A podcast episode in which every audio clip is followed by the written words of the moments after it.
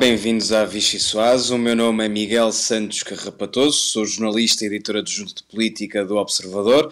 Tenho ao meu lado aquilo que mais próximo temos de Santo António de Lisboa, o nosso querido e estimado Miguel Viterbo Dias, e as já beatificadas, as jornalistas de política Rita Tavares e Mariana Lima Cunha. É esta verdadeira marcha popular que me vai ajudar a explicar uma semana em que o caos nas urgências atingiu o governo em cheio. António Costa desdobrou-se em promessas, Marta Temido desfez-se em planos e comissões, Fernando Temido, Medina, aliás, descartou toda e qualquer responsabilidade, e bom, Marcelo foi Marcelo. Primeiro disse que não havia caso para tanto, depois disse que o caso era bicudo e, por fim, fez do caso mais um puxão de orelhas a António Costa. In the town where I was born, lived a man who sailed to sea. Fora de Portugal não falo dos problemas nacionais, mesmo quando são problemas graves. E para lhe ser sincero, nem estes profissionais sabem o que é que podem fazer para que estes serviços não fechem. Portanto, eu acho que estamos numa situação de pré-cal. Temos que ser verdadeiros, não é? Quando nós fazemos política, quando nós comunicamos com as pessoas. O problema que está colocado não é um problema financeiro. Fosse essa a dimensão e a natureza desse problema, seria certamente a, a parte mais fácil de ser resolvida.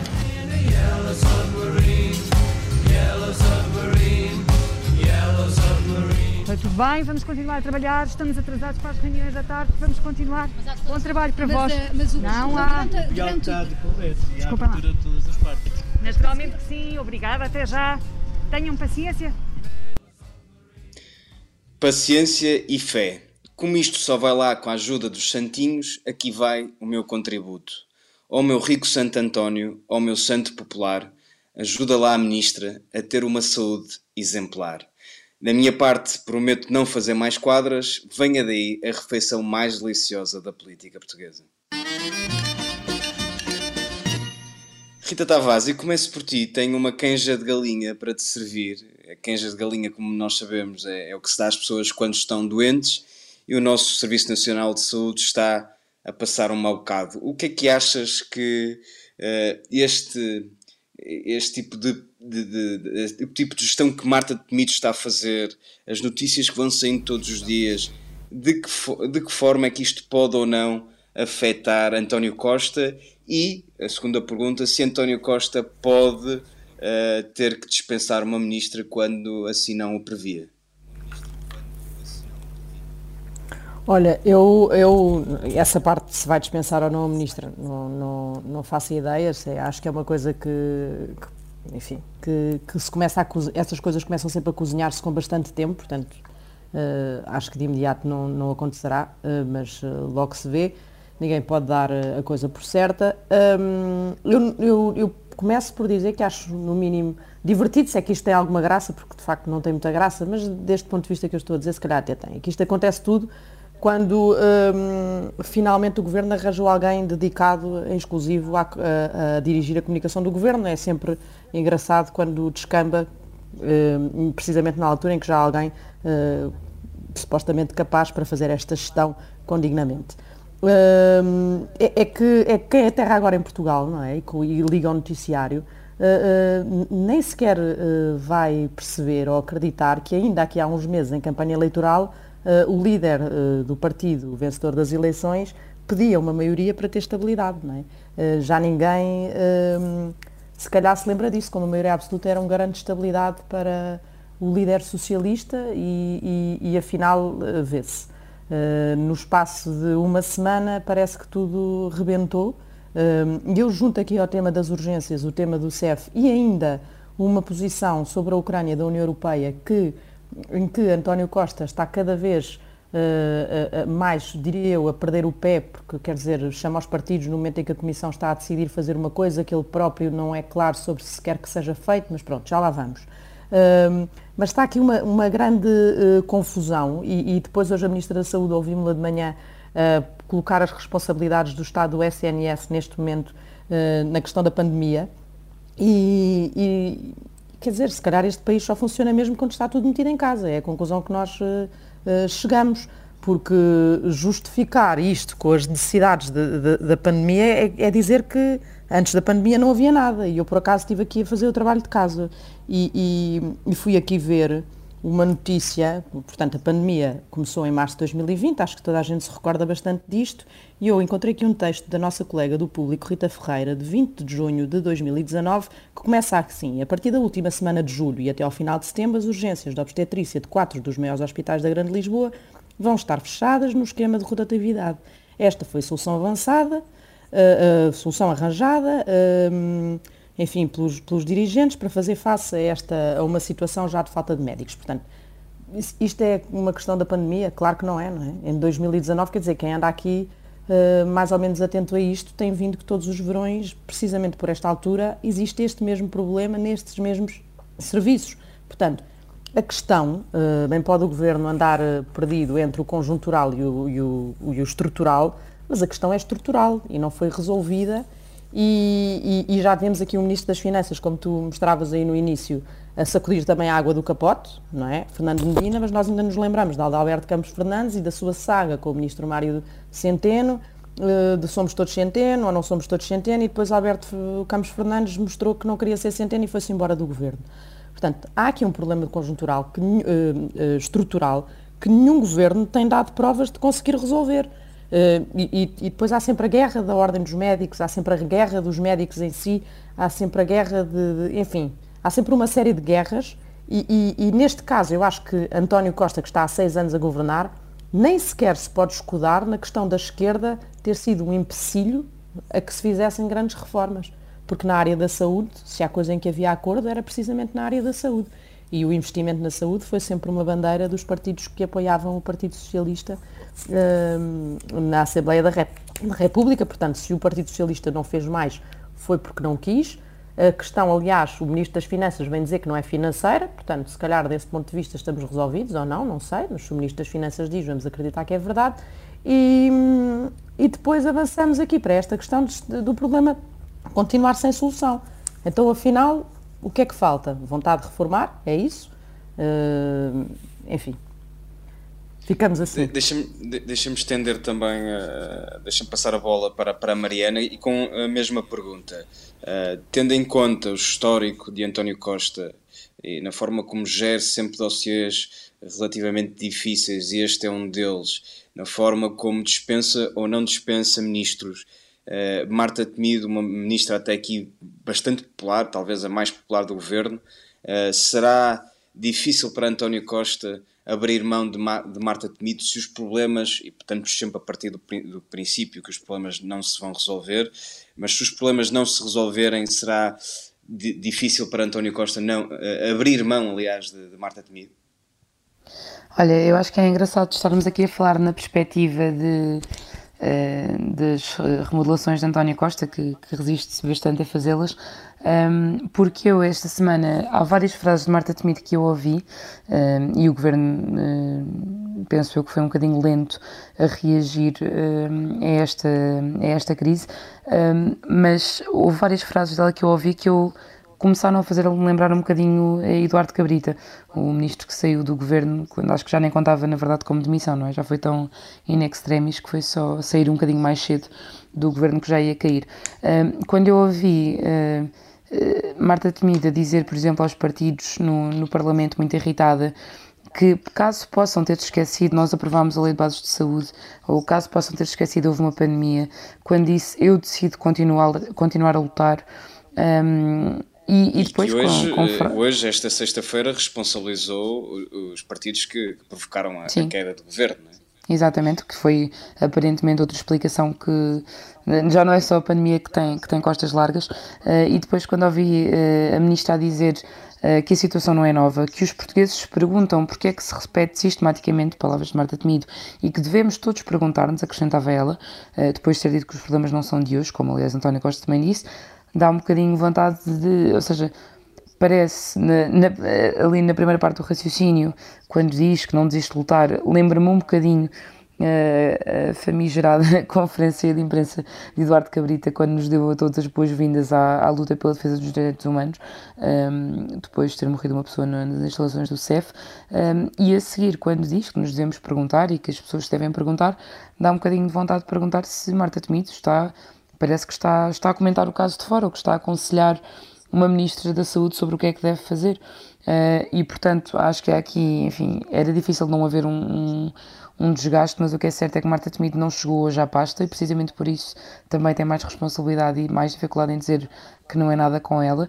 Uh, e, e, se, enfim, uh, como. Mas, ó Mariana, deixa-me só interromper-te. Diz-me para dizer uma coisa que tem graça, não é? Achávamos nós que a pandemia é que desgastava a Ministra da Saúde. Sim. Afinal, sim. o que não desgastava a Ministra da Saúde era a pandemia, porque ela estava Exato. Uh, Até porque respondia também a alguns quase uma espécie não é? de não, ia, ia ser quase uma espécie de heroína porque sim. dava a cara, não é? Naquele momento, mais sim. ou menos como a, a Diretora-Geral de Saúde, e isto ia tudo passando por entre os públicos. Sim, na altura, da chuva, mas as questões Marta estavam Temido, lá na mesma. Eu penso que a par de Mário Centeno era sempre das ministras mais populares nas sondagens, houve a, a cena toda de, que foi montada no Congresso do PS para lhe darem o cartão de militante, António Costa chegou a dizer uh, e o Congresso a aplaudir uh, Sim, uh, uma entrevista em que, tu, em que tu também estavas, Rita, a dizer que hum, é quase a sugerir a lançar o nome de Marta Temido como possível líder. Enfim, acho que a conjuntura terá mudado um bocadinho, mas hum, atendendo aos casos anteriores de ministros em posições complicadas,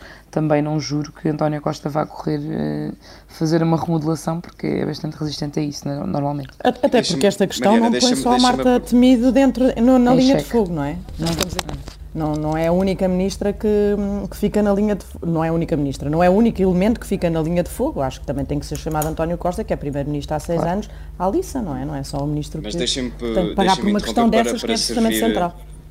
Para servir a outra sopa de que a Rita já foi falando, é sopa instantânea, porque num movimento quase instantâneo, Fernando Medina descartou qualquer culpa e atirou Marta Temido para a linha de comboio. Mariana, achas que este, este sinal dado por Fernando Medina é, é uma primeira brecha na coesão do governo ou mostra antes alguém muito preocupado em deixar uma boa imagem e que, portanto, uh, está a fugir como pode de uma questão que queima? Acho que podem ser ambas, na verdade. Quer dizer, a mim pareceu claramente quando havia um Fernando Medina que estava, enfim, a tirar o, o tapete à colega.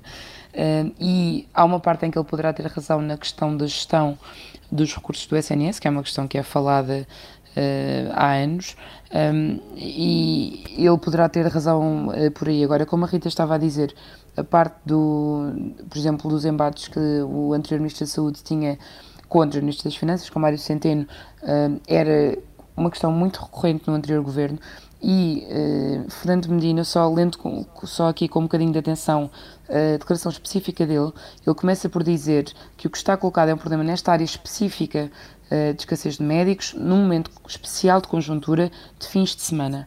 Uh, e a seguir diz: é uma questão estrutural de carência de efetivos. Eu não percebo exatamente o que é que o Fernando Medina me quer dizer, aqui parece um bocadinho que está a fugir à questão. Agora, se há uma parte que é uma questão estrutural, que é de facto, uh, também temos de pensar porque é que há carência de efetivos, e aí uh, é difícil não dar aqui uma, uma volta e, e voltar ao início da questão, que é o dinheiro.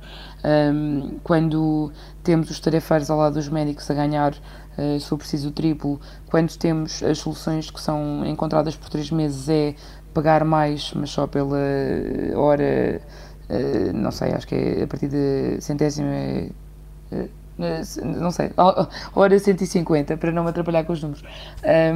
Quando temos esse tipo de problemas, penso que é dinheiro também que está envolvido, não sei se é só gestão de recursos ou não, mas parece claramente que Medina tentou virar ali o, o assunto e acho difícil que uma coisa desta, de uma dimensão destas, só envolva uma ministra. E por falar em, em, fugir ao assunto, tenho uma sopa com tudo para terminarmos esta nossa primeira parte. Eh, sopa com tudo, porque Marcelo Rebelo de Souza, mais uma vez, foi capaz de dizer tudo e o seu contrário. Eh, quando estava em Londres para eh, celebrar o 10 de junho, disse que estava preocupado, mas dramatizou porque o problema era específico. Eh, nas últimas horas já veio dizer que, que isto é muito grave e, portanto, vai estar muito atento a minha pergunta para ti, Miguel Viterbo Dias, é se isto, se este problema, se os problemas na saúde podem ser a frente de batalha decisiva entre Marcelo e António Costa.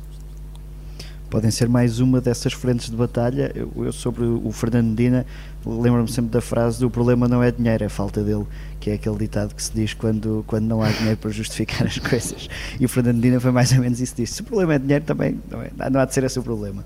Mas uh, uh, Marcel fez, uh, tem vindo a agravar esse discurso ao longo da semana, não é?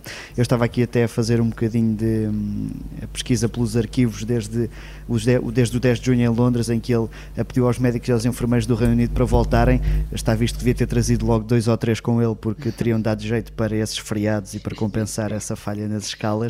Um, e agora conclui com isso que tu referes de a dizer, aliás, ele coloca o ónus no Primeiro-Ministro, diz o Primeiro-Ministro já admitiu que é grave, eh, como quem diz, eh, portanto, eh, é bom que agora comece a pensar em resolver, já que assume a gravidade da situação, e essa de António Costa ter já admitido que a situação é grave e que é estrutural, é um bom início de partida para essa contenda entre os dois, entre Belém e São Bento, no que toca aos problemas da saúde, e isto para entroncar com aquilo que foi dito também ao início sobre o Marta Temido, porque a Ministra da, da Saúde esteve aqui no Parlamento, ainda, aqui estou, eh, e saiu eh, da sala das sessões eh, debaixo de um aplauso dos, dos, deputados do PS, que não é uma situação muito uh, habitual, não é? Ou seja, o, o, governo quando se despede uh, sai e pronto. E aqui Marta Temido saiu debaixo de um aplauso porque uh, acho que a própria bancada sentiu Marta Temido agastada com a situação e uma Marta Temido sem a força de outros dias em que foi ao Parlamento e colocava a oposição no sítio, por assim dizer, em que tinha resposta na ponta da língua. Aqui assumiu essa Mas não posição. pode ser, Miguel, aquilo que, que no futebol costuma acontecer quando os presidentes manifestam total confiança no treinador treinador. E Exato, 24 é? horas depois fazem a chicotada psicológica. É sinal que se demite. Pois uh, poderá acontecer isso. O, aqui a Mariana e a Rita já referiram situações que mediaticamente foram uh, mais difíceis para já uh, do que a de Marta Temido e António Costa foi sempre assegurando. Marta Temido, aliás, ainda transporta um bocadinho essa popularidade da campanha eleitoral das legislativas que João Coutinho Figueiredo uh, fez questão de vincar, foi o, que deu assim um teor mais político à questão, diz que Marta Temido se deslumbrou com a entrega do cartão militante, até apontou Marta Temido à liderança do partido e diz que se deslumbrou com tudo isso Certo é que hoje uh, uh, tivemos uma ministra menos política uh, e mais a tentar só parar os golpes e a fugir a essa polémica, porque, enfim, ela vem também nesse balanço de uma semana em que foi a cilindrada de todo o lado, ainda para mais com António Costa estando no estrangeiro. A Marta Temido é que acabou por levar com, com a rajada de tiros. Muito bem, nós. Oh, sim, sim, Mariana, mesmo a terminar, sim. Tendo em conta, apesar da evolução estranha de posições de Marcelo Rebelo de Souza, essas declarações conseguiram ser a aparição mais sensata dele esta semana, tendo em conta que também apareceu inopinadamente a dar um beijo a uma barriga de uma grávida, não sei se viram a fotografia, e portanto de repente começou a parecer muito sensata esta última aparição Também é uma tomada de posição sobre a obstetrícia. Exatamente. Já não, é temos, já não temos tempo para a União Europeia, para não? Para a Ucrânia não, não, e a União Europeia. Não, não, temos, temos de avançar para, para, para o intervalo, depois teremos a nossa segunda parte. Despedimos-nos com esta imagem muito... Uh, não sei o que, que é dizer, esta imagem muito bizarra de Marcelo a beijar uma, uma barriga de grávida, estou ainda a tentar recompor-me. Temos connosco Ricardo Batista Leite, deputado do PSD, que se tem, aliás, uh, que se tem, que tem cuja por, percurso político se tem uh, evidenciado na área da saúde. Bem-vindo. Muito obrigado pelo convite, Miguel. Tem sido crítico da forma como a Ministra da Saúde tem gerido a crise nas urgências. A minha pergunta é muito direta. Marta Temido tem condições para continuar no cargo? Miguel, o, Sr. Primeiro-Ministro acabou de reconduzir a, a, Ministra da Saúde há pouco, dois, três meses. E, e, uma Ministra que está há quatro anos em funções e, portanto, há aqui uma posição do Governo como um todo de que entendem que o modelo de gestão, a forma de governar da ministra Marta Temido é aquele que é o modelo e a visão do governo. E, portanto, o problema é muito mais profundo, a meu ver, do que a própria ministra ou a mudança da ministra não vai resolver o problema de base. E aquilo que eu tenho sido crítico não é necessariamente apenas e só na questão da gestão desta crise, do caos das urgências que se tem vivido em várias áreas de especialidade, com particular enfoque na obstetrícia. Tem a ver com o caminho errado que se está a seguir do ponto de vista da gestão uh, e do modelo de financiamento do próprio Serviço Nacional de Saúde. Um Serviço Nacional de Saúde que tem mais dinheiro, tem mais profissionais e produz piores resultados e piores serviços é porque está a ser mal gerido e tem um modelo de gestão de base que está errado. E é este reconhecimento que seria necessário que o próprio governo, e começando pela Ministra da Saúde, pudessem fazer para podermos iniciar então a conversa que importa, que é como é que vamos reformar a saúde de modo a garantir uma, uma política de saúde que esteja orientada para o verdadeiro bem-estar da população, começando pelos doentes.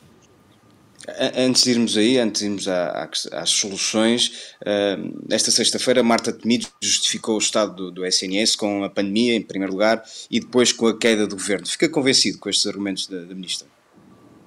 Eu não consigo entender esses argumentos com toda a franqueza, até porque eh, nós temos visto várias oscilações nas posições do governo.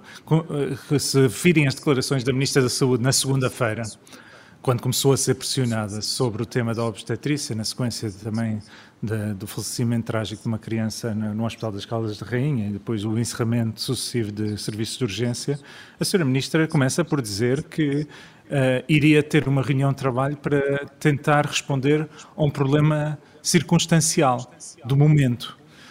Depois, passado dois dias, o Primeiro-Ministro veio dizer que, afinal, há um problema estrutural no SNS e disse que a Ministra iria fazer uma conferência de imprensa para anunciar um plano para responder não apenas à situação do momento, como também aos problemas estruturais.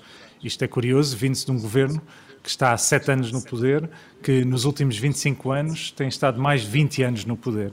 Eh, mas era em meia hora que iriam resolver os problemas estruturais do SNS. Mas ficamos todos expectantes, porque finalmente o governo reconhecia que havia estes problemas, que iria apresentar um, um, uma resposta. Aquilo que nós vimos foi a Ministra da Saúde a tratar os médicos como se fossem mercenários, em que o único problema que era preciso resolver era o, o valor hora da hora uh, pago pela hora extraordinária de trabalho. Ora, é uma visão redutora que desrespeita até os profissionais de saúde e que não compreende o problema de base que está a afastar os melhores quadros do SNS para o setor privado, para o estrangeiro, por, pela ausência de visão absoluta que o, que o, Governo tem neste momento em relação à saúde. Por, esta, por, estas suas palavras, será fácil de depreender que nenhum destes planos que o Governo está a apresentar lhe, lhe parecem suficientes, ou, ou, estou enganada? O a curto prazo e o a médio prazo, porque há dois planos. Isso. Olhando para o curto prazo, depende do acordo com os sindicatos. Uhum. Ontem, os sindicatos uh, acabaram por dizer que o, as propostas do governo são apenas para os próximos três meses e que não têm qualquer tipo de visão de, de, futuro e, portanto, não há acordo nenhum e, portanto, nem no imediato conseguiram resolver o problema. É fundamental que haja um entendimento com os sindicatos. Eh, eu recordo que estamos perante uma ministra que, durante dois anos de pandemia, se recusou sempre a reunir com os sindicatos e com as ordens profissionais e com as associações do setor. E, portanto, é, há aqui relações que têm que ser reconstruídas, porque no final do dia são os profissionais de saúde que, que são a base do sistema para além de, desta resposta de imediato, que se tem que encontrar uhum. uma solução, já se percebeu que a, a médio ministra... prazo. Isso. A senhora ministra já disse que vai recorrer aos privados para tentar dar resposta ao curto prazo. O problema a médio prazo é que não há resposta nenhuma. Há uma visão de melhorar a rede de referenciação das urgências de obstetrícia, enfim, é uma visão de médio prazo, eventualmente para a rede de referenciação de urgências de obstetrícia. Não é uma, uma visão, não é um reconhecimento de que o caminho que tem sido seguido está errado e que é preciso, de facto, uma reforma mais profunda. E que, quando eu digo uma reforma mais profunda, estamos a falar desde os cuidados primários, onde só sob o mandato de Marta Temida houve um duplicar do número de portugueses sem acesso a médico de família. Quando as pessoas não têm acesso a médico de família, acabam sempre no hospital, porque não têm quem possa ver da sua saúde, mesmo em situações que teoricamente seriam menos graves mas sendo teoricamente menos graves, não deixam de ser problemas de saúde que precisam de ser respondidos. Na questão das Por... contratações de, de, mais médicos, o, o, o, PSD aumentaria as remunerações e fazia mais contratos? Tem, tem ideia do, de quanto é que isso custaria ao Estado? O PSD começaria por fazer algo diferente. A primeira coisa seria acabar com as administrações regionais de saúde. Transformaram-se em colossos burocráticos que apenas consomem recursos públicos, dinheiro dos nossos impostos, sem conseguir fazer o devido planeamento regional para o qual estão desenhados. Serviram há 40 anos, não servem hoje. Passaríamos a ter um modelo assente em unidades locais de saúde. Por outro lado, a contratação de profissionais de saúde teria uma componente de, de, de remuneração e de valorização da carreira que vai em linha com aquilo que é o nosso histórico e que tem permitido profissionais de grande qualidade no SNS, mas é fundamental darmos o passo seguinte, que é passarmos a medir os resultados em saúde e começar a ter uma valorização remuneratória em função desses mesmos resultados não podemos apenas achar que é deitando dinheiro sobre os problemas que eles vão resolver. E se nós queremos que o SNS comece a produzir melhores resultados em saúde, é preciso medir os resultados e premiar quem, quem consiga alcançar esses mesmos resultados. Portanto, como, como lhe digo, isto envolve um acordo muito geral com os sindicatos, com as ordens não profissionais. qualquer previsão em termos de custos financeiros, não é? É uma coisa que Repare, fica um bocadinho o... à mercê não, não. Da, da, Aquilo da... que lhe posso garantir é que com o dinheiro que temos hoje teremos muito melhores resultados do que temos hoje. Portanto, mesmo que o, o Ministro das Finanças Aliás, o Fernando Medina diz que não tem nada a ver com isto. Mas mesmo Sim. que o Ministro das Finanças tivesse uh, aqui uma linha em que não permitisse nem mais um euro para o SNS, o que eu lhe garanto é que uma mudança, com uma reforma do modelo atual, teríamos muito melhores resultados com o dinheiro que se tem injetado. Com o investimento que nós verificamos. Isso, porque nós, nos últimos anos, nos últimos sete anos, houve um aumento aqui de, milhar, de cerca de 4 mil milhões de euros, mas a verdade é que este aumento de verba não se tem traduzido em melhores resultados, pelo contrário, em piores resultados. E, portanto, quem gasta mais, quem tem mais recursos, tem piores resultados, tem que fazer uma reflexão sobre o porquê e parece-nos que o modelo de gestão de base está errado. Eh, queríamos agora aqui, já falámos um bocadinho de saúde, queríamos passar uh, a olhar para o PSD. Uh, eh, o PSD prepara-se agora para mudar de página, uh, mas voltando um bocadinho atrás, nesta altura do campeonato, já percebeu o que é que aconteceu nas legislativas? Eu creio que uh, houve aqui vários fenómenos que concorreram, digamos assim, para que uh, o Partido Socialista acabasse com a maioria absoluta. E é preciso respeitar a opinião soberana dos portugueses. Houve naturalmente um esmagar das, da extrema-esquerda, o Bloco de Esquerda e o PCP, ao, ao desaparecerem quase do, do, mapa parlamentar, naturalmente favoreceram o, o, a, maioria, a, criação da maioria absoluta do Partido Socialista e o PSD Mas isso também terá conseguiu... porque a esquerda se mobilizou para evitar um governo do PSD, certo? Não, era isso que eu ia dizer. E o PSD não conseguiu, de facto, eh, passar de forma clara as suas mensagens e gerou-se uh, uma ideia que o PSD não conseguiu contrariar, sobretudo na última semana, de que o Chega poderia chegar a um governo do país uh, se o PSD ganhasse as eleições. E, nesse sentido, eu acho que essa conjugação de fatores prejudicaram fortemente uh, a posição do PSD e que, por isso mesmo, a meu ver, deve merecer uma reflexão, uma reflexão que, aliás, foi muito discutida no âmbito das eleições internas do PSD e que levaram agora à eleição de Já Luís agora Montenegro, só... tem aqui uma oportunidade para começar um novo ciclo. Deve ser mais claro na questão do Chega, por exemplo. Do eu, creio que, eu creio que quer eh, nas eleições internas tivemos os candidatos Jorge Moreira da Silva e Luís Montenegro, onde parece-me que as posições ficaram muito claras sobre essa matéria. E qual é a posição clara que eu quero dizer aqui? É que o PSD, de uma vez por todas, tem que assumir que é o maior partido de oposição, tem que apresentar uma visão de alternativa para o país e tem que demonstrar claramente uma posição de liderança no contexto parlamentar e político, na, naquilo que é o seu trabalho de oposição e de construção de um futuro comum. Uh, sobretudo agora perante um Partido Socialista com uma maioria absoluta. Eu entendo mesmo que, perante uma maioria absoluta, o papel do Parlamento, de escrutínio parlamentar, o papel do Partido Social Democrata, enquanto maior partido da oposição, é mais importante do que nunca para garantir que o país não perde o seu rumo e que possamos, de facto, uh, iniciar um novo ciclo. Nesse sentido, uh, sim, sim. E ele só uh, perguntar, uh, já que falou das últimas diretas, manteve-se aqui distante em relação aos dois candidatos. Porquê é que decidiu não apoiar ninguém publicamente? Não se revia inteiramente em nenhum deles? Não, não seria por isso. Eh, eu sou amigo pessoal dos dois candidatos e a verdade é esta. Eu aceitei um convite de Paulo Mota Pinto para ser uh, vice-presidente do grupo parlamentar e quando aceitei foi também na condição de garantir uma equidistância do ponto de vista daquilo que, é, uh, que era a posição de, da direção e eu, eu entendi seguir essa, essa linha de pensamento porque é fundamental que agora nós aqui no Parlamento, deputados em funções, tínhamos todas as condições para trabalhar com quem fosse eleito presidente do partido, reconhecendo que é um novo momento, é um novo ciclo e, uhum. e é fundamental e todos reconhecem que, sem unanimismos, porque nunca os há, muito menos no PSD, mas que haja unidade na ação. E nesse foi no, sentido, foi no Parlamento. Creio... Diga, diga.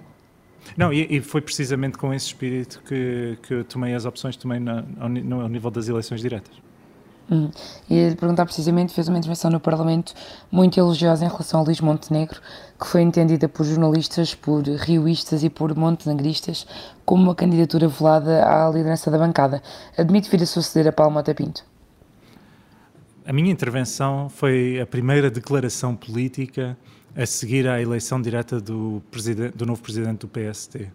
Se vir historicamente no Parlamento e, sobretudo, na história do grupo parlamentar do PSD, sempre que temos eleições diretas ou sempre que tivemos um, um Congresso Nacional, a primeira declaração política versa sobre esse facto interno do partido e como é que se reflete do ponto de vista da nossa intervenção no país. Mas, e, portanto, mesmo sem ficar sentido... focados nessa intervenção em específico, uh, posso insistir na pergunta se admite vir a suceder a Paulo Mota Pinto. Eu, eu devo dizer que o Paulo Mota Pinto, neste momento, é o presidente em funções. Sei que houve uma conversa entre o Paulo Mota Pinto e uh, Luís Montenegro. O resultado destas conversas não são públicas e, portanto, desconheço o teor e, portanto, para me colocar essa pergunta, haveria, teria que haver uma questão prévia, que era saber que uh, o lugar estaria em aberto. Neste momento, o lugar está fechado. Agora, não querendo fugir à sua questão, posso lhe dizer de uma forma muito clara aquilo que é o meu sentimento. Há vários quadros com experiência parlamentar dentro de, do grupo parlamentar do PSD e sei que todos estão disponíveis neste momento para tentar fazer o possível para garantir, por um lado, que Luís Montenegro tenha na direção da bancada e no grupo parlamentar um conjunto de deputados ao serviço daquilo que é a orientação da Comissão Política Nacional e com vontade de contribuir para que o PSD seja verdadeiramente visto pelos portugueses como uma alternativa só não, à Só não percebi onde é que se situa nesses quadros. Neste momento eu sou vice-presidente do grupo parlamentar, Sim. eu estarei nas funções que estou ou noutras quaisquer, na medida daquilo que o Luís Montenegro entender, eh, sendo que, neste momento, se Luís Montenegro. Ou seja, por sua vontade pessoal, pode Pinto, estar disponível, se for convidado. Luís, aquilo que eu acho é que primeiro precisamos perceber se Paulo Mota Pinto tem a confiança de Luís Montenegro. Se for o caso, os dois têm legitimidade para seguir esse caminho e, terá o, meu, o, hum. Paulo Mota Pinto terá todo o meu apoio nesse sentido também. O que eu entendo é que não pode haver, e é, é, para ser ainda mais claro, o que não pode acontecer é haver uma liderança da direção da bancada do Parlamento, no Parlamento do PSD, que esteja em linha contrária àquela que é a linha de pensamento e de atuação política da Comissão Política Nacional. E, portanto, e todos nós, sobretudo essa... os deputados, todos nós, nomeadamente os deputados com maior experiência parlamentar, um grupo no qual naturalmente me insiro, temos a responsabilidade acrescida de não contribuir aqui para uh, ver se é o deputado A, B ou C que estaria em melhores condições para tal, mas haver aqui um alinhamento de posições entre a direção, entre os deputados e o presidente eleito, o Luís Montenegro assumirá formalmente o lugar de presidente dia 3 de julho. A partir daí, certamente irá reunir com os deputados e um caminho será traçado para iniciar um novo ciclo no PSD, aquilo que eu estou disponível é como sempre estive, em todos os combates que assumi, como todos os outros meus colegas, é nos momentos difíceis estarmos presentes para fazer o que seja preciso. Mas, sendo, Ricardo sendo Batista que, Leite, peço desculpa também eh, interrompê-lo porque, porque estamos já aqui a aproximar-nos no fim, queria só eh, insistir aqui um bocadinho mais nesta questão, que é com aquilo que está a dizer nessa, nessa resposta de todos os deputados estarem à disposição uh, e de entender que o grupo parlamentar tem que estar em linha com a direção, uh, quer isto dizer que Monte, Luís Montenegro tem essa legitimidade uh, se quiser alterar a liderança da, da bancada parlamentar? Aí a minha resposta é taxativa. Luís Montenegro tem não só a legitimidade, como a, a necessidade de garantir que se sente perfeitamente alinhado com quem estiver à frente da direção e com a direção como um todo, direção do grupo parlamentar. porque é fundamental este alinhamento. Sempre o defendi no passado e defendo no presente. Apesar de haver um, uma autonomia daquilo que é a direção do grupo, por ser eleito pelos deputados, não passa pela cabeça no PSD, nunca me passou no passado, não passará no futuro, que quem está à frente da direção da bancada não esteja alinhado com o presidente do partido, até porque o presidente do grupo parlamentar tem um assento no órgão mais restrito do, do, do, interno do PSD, que é a Comissão Política Permanente uh, Nacional. Mas e, Mota portanto, Pinto também tem... poderia garantir esse alinhamento? Ver capacidades para essa unidade? Ah, com, uh, Paulo é um quadro de extraordinário valor, senão eu nunca teria aceito fazer, ser vice-presidente de, de, Paulo Mata Pinto na direção e, portanto, é, por isso é que eu digo, depende muito é da relação entre os dois e na visão que ambos têm, entenda-se Paulo Mata Pinto e Luís Montenegro, sobre esse futuro. O que eu vejo é que da parte de todos aqueles que estão envolvidos neste processo, uma vontade de encontrar soluções com as quais todos se sintam confortáveis e haver esse alinhamento. Portanto, qualquer outro cenário é meramente hipotético enquanto não soubermos qual qual é a linha de pensamento do próprio Luís Montenegro sobre esta matéria. Muito bem, vamos avançar para, para o segundo segmento do nosso programa, carne no peixe. Sei que já está, já está familiarizado com este conceito. Só pode escolher uma de duas opções. Venha daí a trilha. Preferia ser Ministro da Saúde de um governo que integrasse André Ventura ou deputado do PSD na oposição? Deputado do PSD na oposição. Preferia jogar basquete com Luís Montenegro ou uma corridinha com Rui Rio? Quer dizer, corridinha ao lado de Rui Rio, não é preciso correr com Rui Rio. Eu, eu preferia o basquete, mas não é pelo concorrente, é porque eu sou melhor no basquete do que a correr. É, preferia fazer um passeio pela Serra de Sintra com Basílio Horta ou almoçar com Marta Tomito na Baía de Cascais? Eu acho que iríamos bem os três na Serra de Sintra. E para terminar, preferia fazer a campanha presidencial a próxima ao lado de Luís Marques Mendes ou de Paulo Portas? Qualquer candidato presidencial que garantisse uma representatividade direta aí, eu tenho que aceitar os dois. Muito bem, muito bem. Ricardo Batista Leite, como é hábito no nosso programa, o convidado tem a hipótese de escolher a sobremesa que nos quer servir, no caso, uma música. Que música é que nos traz e porquê? Olha, trago um, uma música que se chama Tempo, é de um cantor, um rapper, uh, um cantor de hip hop uh, que se chama Bispo e que conheci há, há cerca de dois anos, que é um, um, um, cantor de hip hop que uh, nasceu e foi criado em Algueirão e Martins, no Conselho de Sintra. É alguém que vem do underground de hip hop, mas conseguiu evidenciar-se uh, e tornou-se uma figura por via das redes sociais e hoje é um, é um cantor reconhecido. E, um, portanto, não só valorizaram aqui um, um, artista de Sintra, do Conselho de Sintra, mas também traz uma letra que eu acho interessante, quando ele diz uh, vamos correr na corrida contra o tempo, tamanho do sonho é do céu e sim, eu espero caber no vento. No fundo, ele traz aqui um sentido de urgência nas palavras, na crítica social que ele traz sempre nas letras, mas também o tamanho do sonho e a esperança de caber, de caber no vento. No fundo, uma mensagem de esperança. Apesar das dificuldades todas que vivemos na saúde e não só, há sempre esperança de podermos caber todos no vento. Ricardo Batista Leite, muito obrigado por ter vindo a esta Vichy Soase. Os nossos ouvintes já sabem, voltamos à sexta-feira, à mesma hora. Com a força que cada lágrima tem, mano, Na corrida contra o tempo, no meio do sonho do céu, e sim, eu espero caber no vento. Eu disse, mano, Na corrida contra tempo, esse peso já não serve em mim espero voar com o vento. Só espero voar com o vento. É que aqui é para não morrer, sempre amarrada a corrente. A corrida não tem fim. Estou a lutar contra o tempo, com demônios em mim. O futuro não é evidente, nah, nah. Vou só seguir o que eu sinto. Sei que não